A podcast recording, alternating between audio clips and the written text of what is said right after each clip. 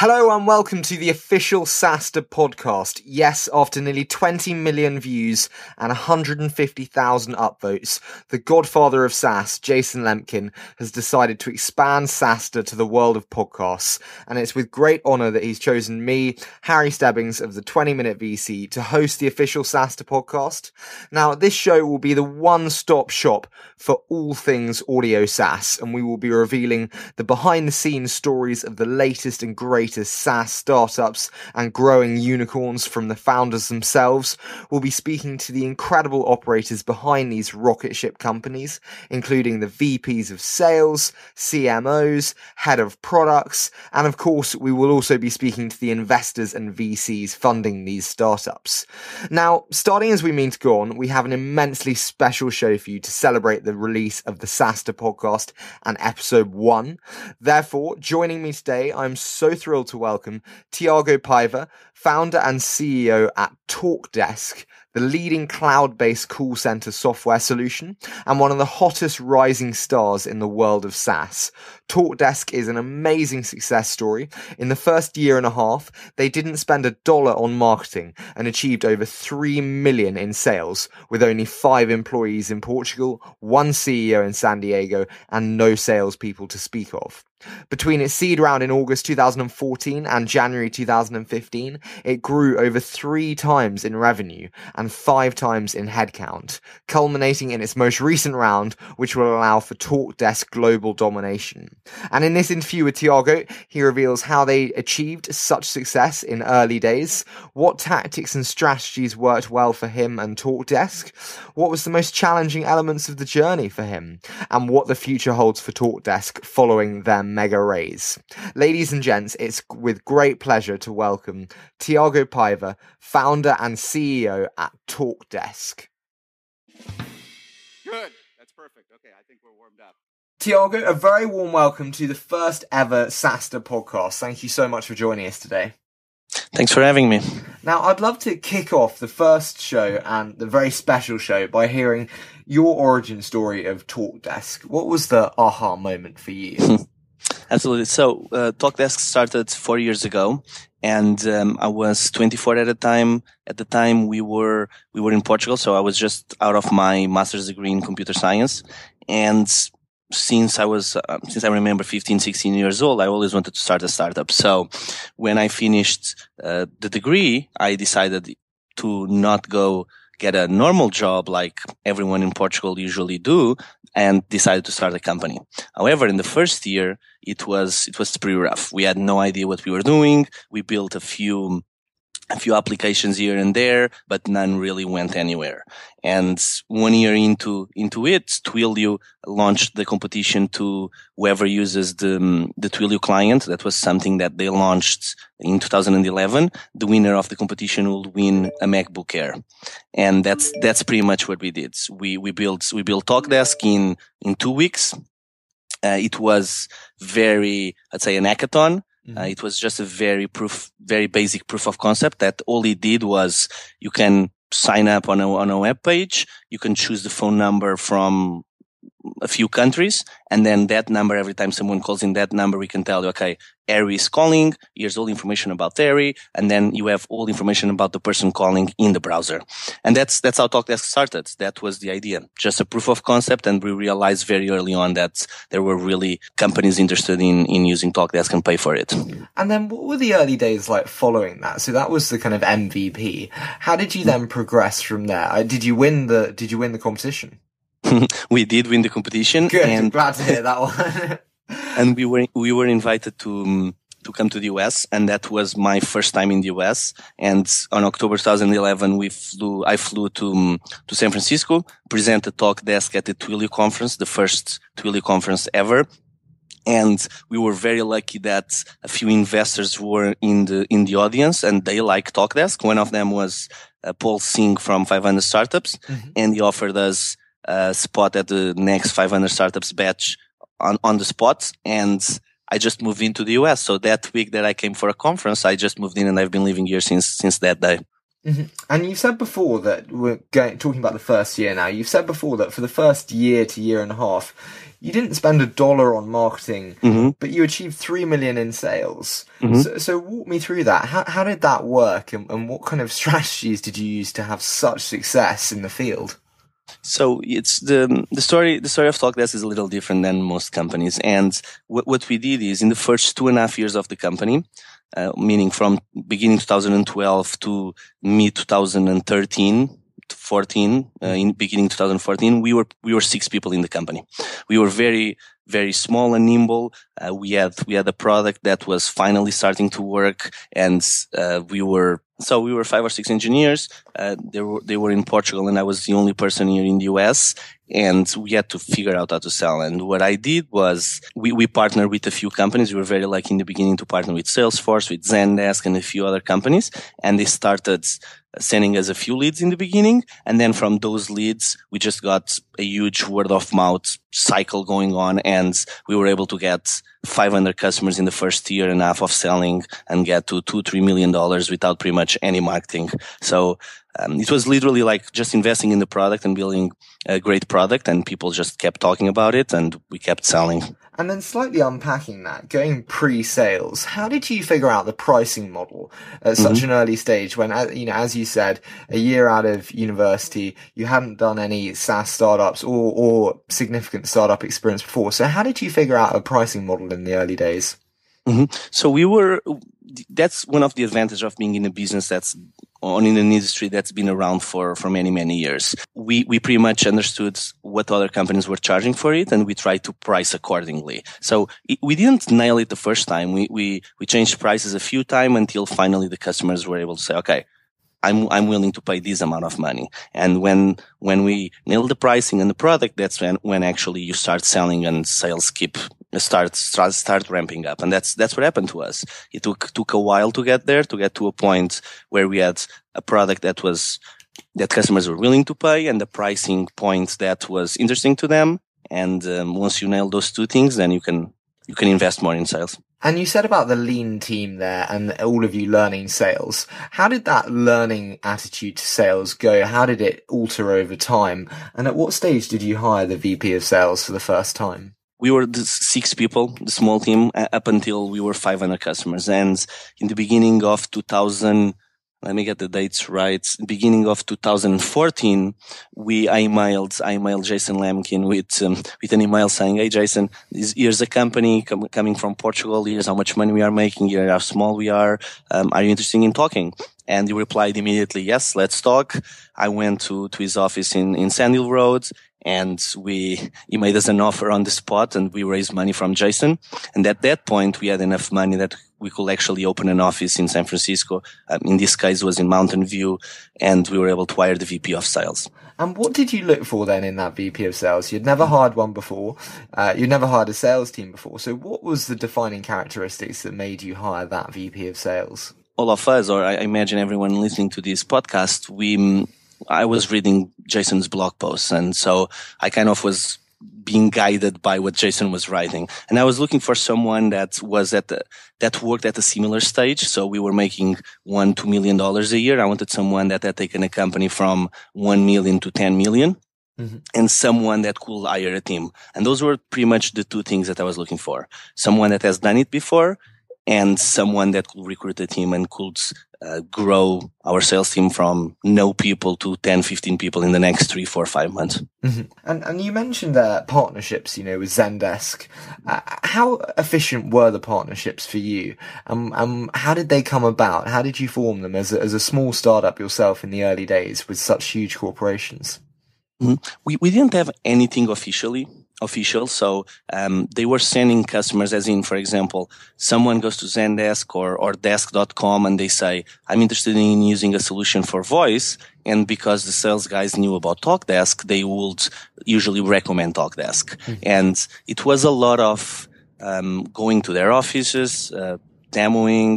I used to, I used to, to know every sales guy on the desk team. So it was a lot about relationships, not, we didn't have anything official. So it was a lot about relationships and a lot of time spent uh, showing TalkDesk and demo TalkDesk, sometimes at 5, 6, 7 a.m. in the morning. And after that, you actually gain trust, um, and they will send you the leads and you will help them close their, their deals as well. And talking of partnerships enabling growth and new customers, as we just mentioned there, when you look back at the TalkDesk journey, are there any moments that stick out as being kind of pivotal inflection points where TalkDesk has really ramped up and increased? That, that's that's a good question. When if if I look back, I think what started this trajectory of of growing every single month since since that time was actually when we this this um, his name was Rand and he was working for Desk.com. He realized that TalkDesk could help their sales team sell more by by using Desk and TalkDesk. You pretty much are more let's say addicted to the product. When they realized that, and they he shared he shared TalkDesk with all of his um, with all of his sales guys, that's when things really started to change because then you get two, three leads from the, their sales team. And then those two, three leads, if you do a good job, they will recommend two, three more customers. And that's just a cycle that, that starts. And it's, it still continues now. We still have a lot of leads coming from those first initial referrals and the, those first sales guys that I met two, three years ago. So that's where things really started to change. And in terms of scaling the business up, where's been the most challenging Uh, what's what has been the most challenging aspect to scale? Have there been any barriers or blocks? What's been the challenging elements? The challenge we have, and we've been having since the beginning, is how do we grow at these speeds where the challenges change because every six months the company is, is changing. We, we realize that every six months we are selling to different type of customers. For example, we started with very small customers, one, two, three, four, five person company. And now we sell to 500, 5,000 10,000 person company. So we sell from the smallest com- uh, company you can find to a very, very large corporation. So by, by changing that in terms of selling, you need to pretty much change the entire company. You need to change how you support them. You need to change how you sell. You need to change your pricing. You need to change, you need to change pretty much everything because as you go more up market, everything you need to support those new customers is completely different than the previous customers. And I think that's the constant, constant challenge we have is how do we change the company to a point where we can sell more, can sell faster, we can sell bigger customers. And that includes changing the product, changing, scaling the engineering team, scaling the infrastructure. So the, the challenge is always the same. Um, I mean, there's always challenges. It just changes depending on on your size, if, mm. if that makes sense. Absolutely. And then in terms of scaling and scaling the product up to match the, the market fit that you're experiencing with, you know, going from one to two to 500 man companies, how many employees do you have at TalkDesk now? Uh, we have 170. So how, how do you kind of view the transition then between going from a hundred person SaaS company to a, to a thousand person SaaS company. You know, a lot changes in that period. Culture changes, everything changes. How do you view that transition? the key now to actually go from this point to the next point is to hire leaders of leaders. So right now we have the basic structure where we have leaders for every single area. And now as we go from this size to a thousand person company, we have to get to the next level where we hire leaders of leaders, meaning two, three, four people that can actually lead all the directors and VPs that we have. And, and that's the challenge is hiring the right people to, to actually lead uh, the different areas in the company and, and, and scale them. Because if you have those people in place, then everything gets much easier. So does that mean kind of segmenting parts of the company into their own startups and having a, a startup founder as such to lead each segment? Is that the idea? Uh, not so much as uh, not so much that, but more like, for example, now we are our, our sales team will go from 40 to 125 people this year. Mm-hmm. And what you need to actually manage 40 people is completely different than managing 125 people. So the next person that needs to come in to actually manage this bigger group of, of a field team, a mid-market team, an SMB team, an SDR team needs to be someone that has been doing this for quite some time and actually knows the playbook, like, like Jason likes to say. So it's really key on making sure you hire the, the, the person that has done this before at this point. I'd love to hear how the strategy changes. We mentioned selling to different variations of customers. Mm-hmm. I'd love to hear how the strategy changes from selling, say, to SMBs compared to massive corporations. Mm-hmm. Absolutely. So, so for example, when you're selling SMB and even mid markets, you can do pretty much everything over the phone. You have someone on the phone using GoToMeeting, email, and you have one person that actually makes makes the decision. And that's the big difference. When you are going to bigger corporations, usually have three, four, five people that are in, involved in the decision. And for that, we actually need to create a relationship with all of them. And that's why we separated the teams in inside sales and fields. The field team is traveling all over the US and they go to customers, they meet, they meet prospects, they meet the different, uh, the, the, different groups in the company that will make the decision to use Talkdesk, and that can take three, four, five, six months to close. Uh, on the inside sales side, it takes 30, 40 days to close, and everything is is done v- uh, via the phone. You can you can still close big deals using the phone, but uh, once you go more into the enterprise world, it's it's very very difficult to to close a deal over the phone. Do you find the regulation and the red tape frustrating when ent- when entering the, the mass enterprise scale? No, no, you you just need to deal with it. I think it's it's very even though sales everyone says sales is changing, sales is still pretty much the same than it was before. So you just deal with it. You you have you have to prepare yourself to actually deal with that stuff and have the lawyers involved and have other other parts of the company involved. But once we actually have a process that uh, helps you doing that, it's it's, it's just natural. You, you just know you have to go through that step. And how do you approach the communication and reporting uh, to these massive companies when, when their internal structure changes so much? So, you know, a VP of engineering one month isn't there or changes entirely uh, in three months' time. How do you uh, account for that reporting structure with potential sales and leads?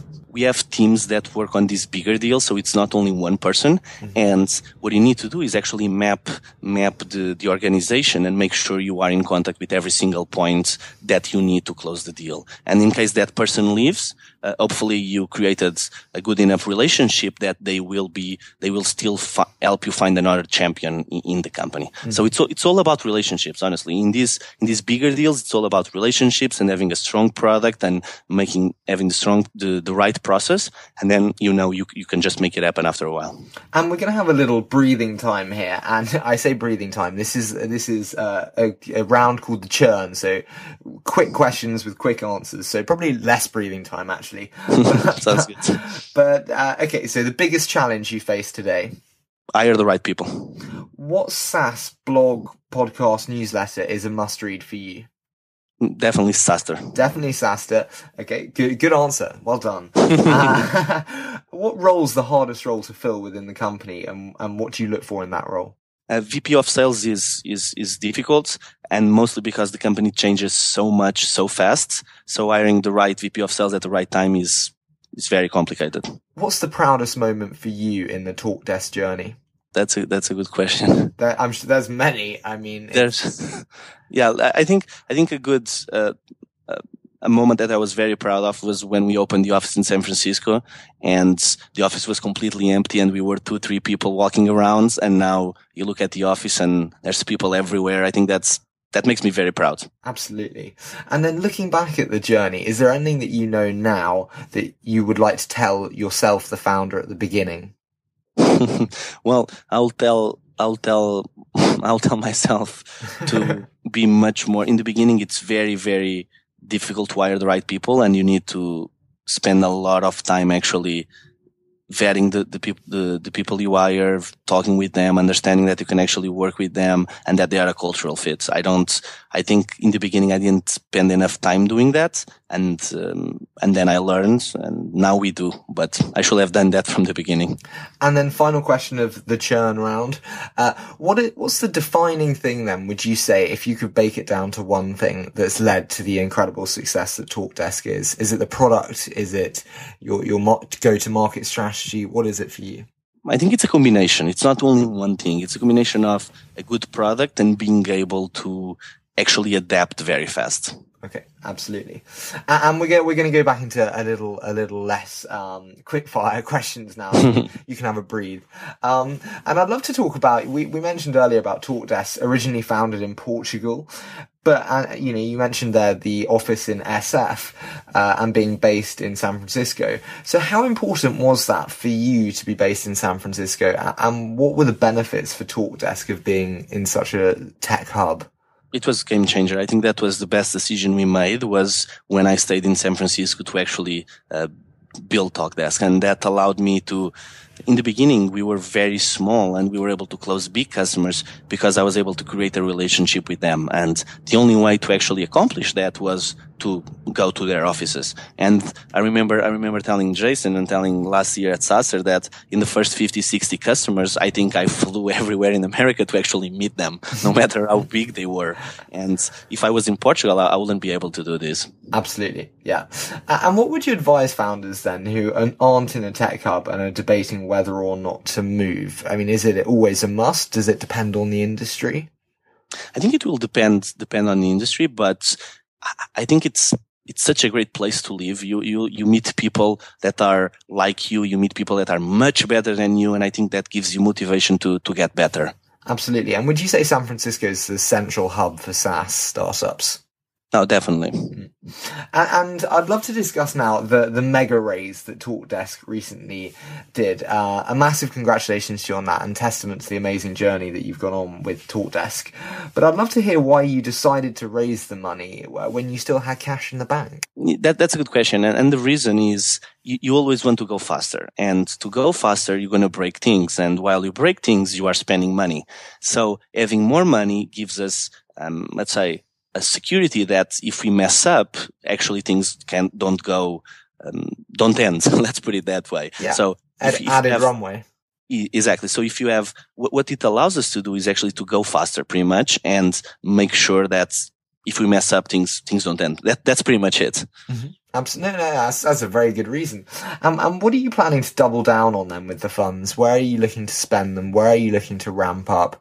What What are the plans for the next couple of years with with TalkDesk and the funds? Mm-hmm.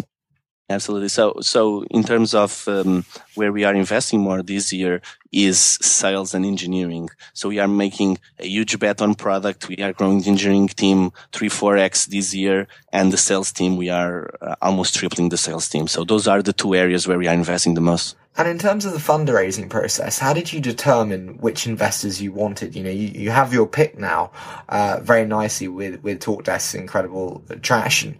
So how did you decide which investors to go with? The way we did it is you speak with uh, four, five, six that you think will be a good fit. Uh, you talk with them and it's something that you need to be very careful. You need to make sure you get the right investor because they're going to be on your board meetings. They're going to talk with you every single week or every single month. So you, I think the number one thing is making sure that you get along with them and you can work with them.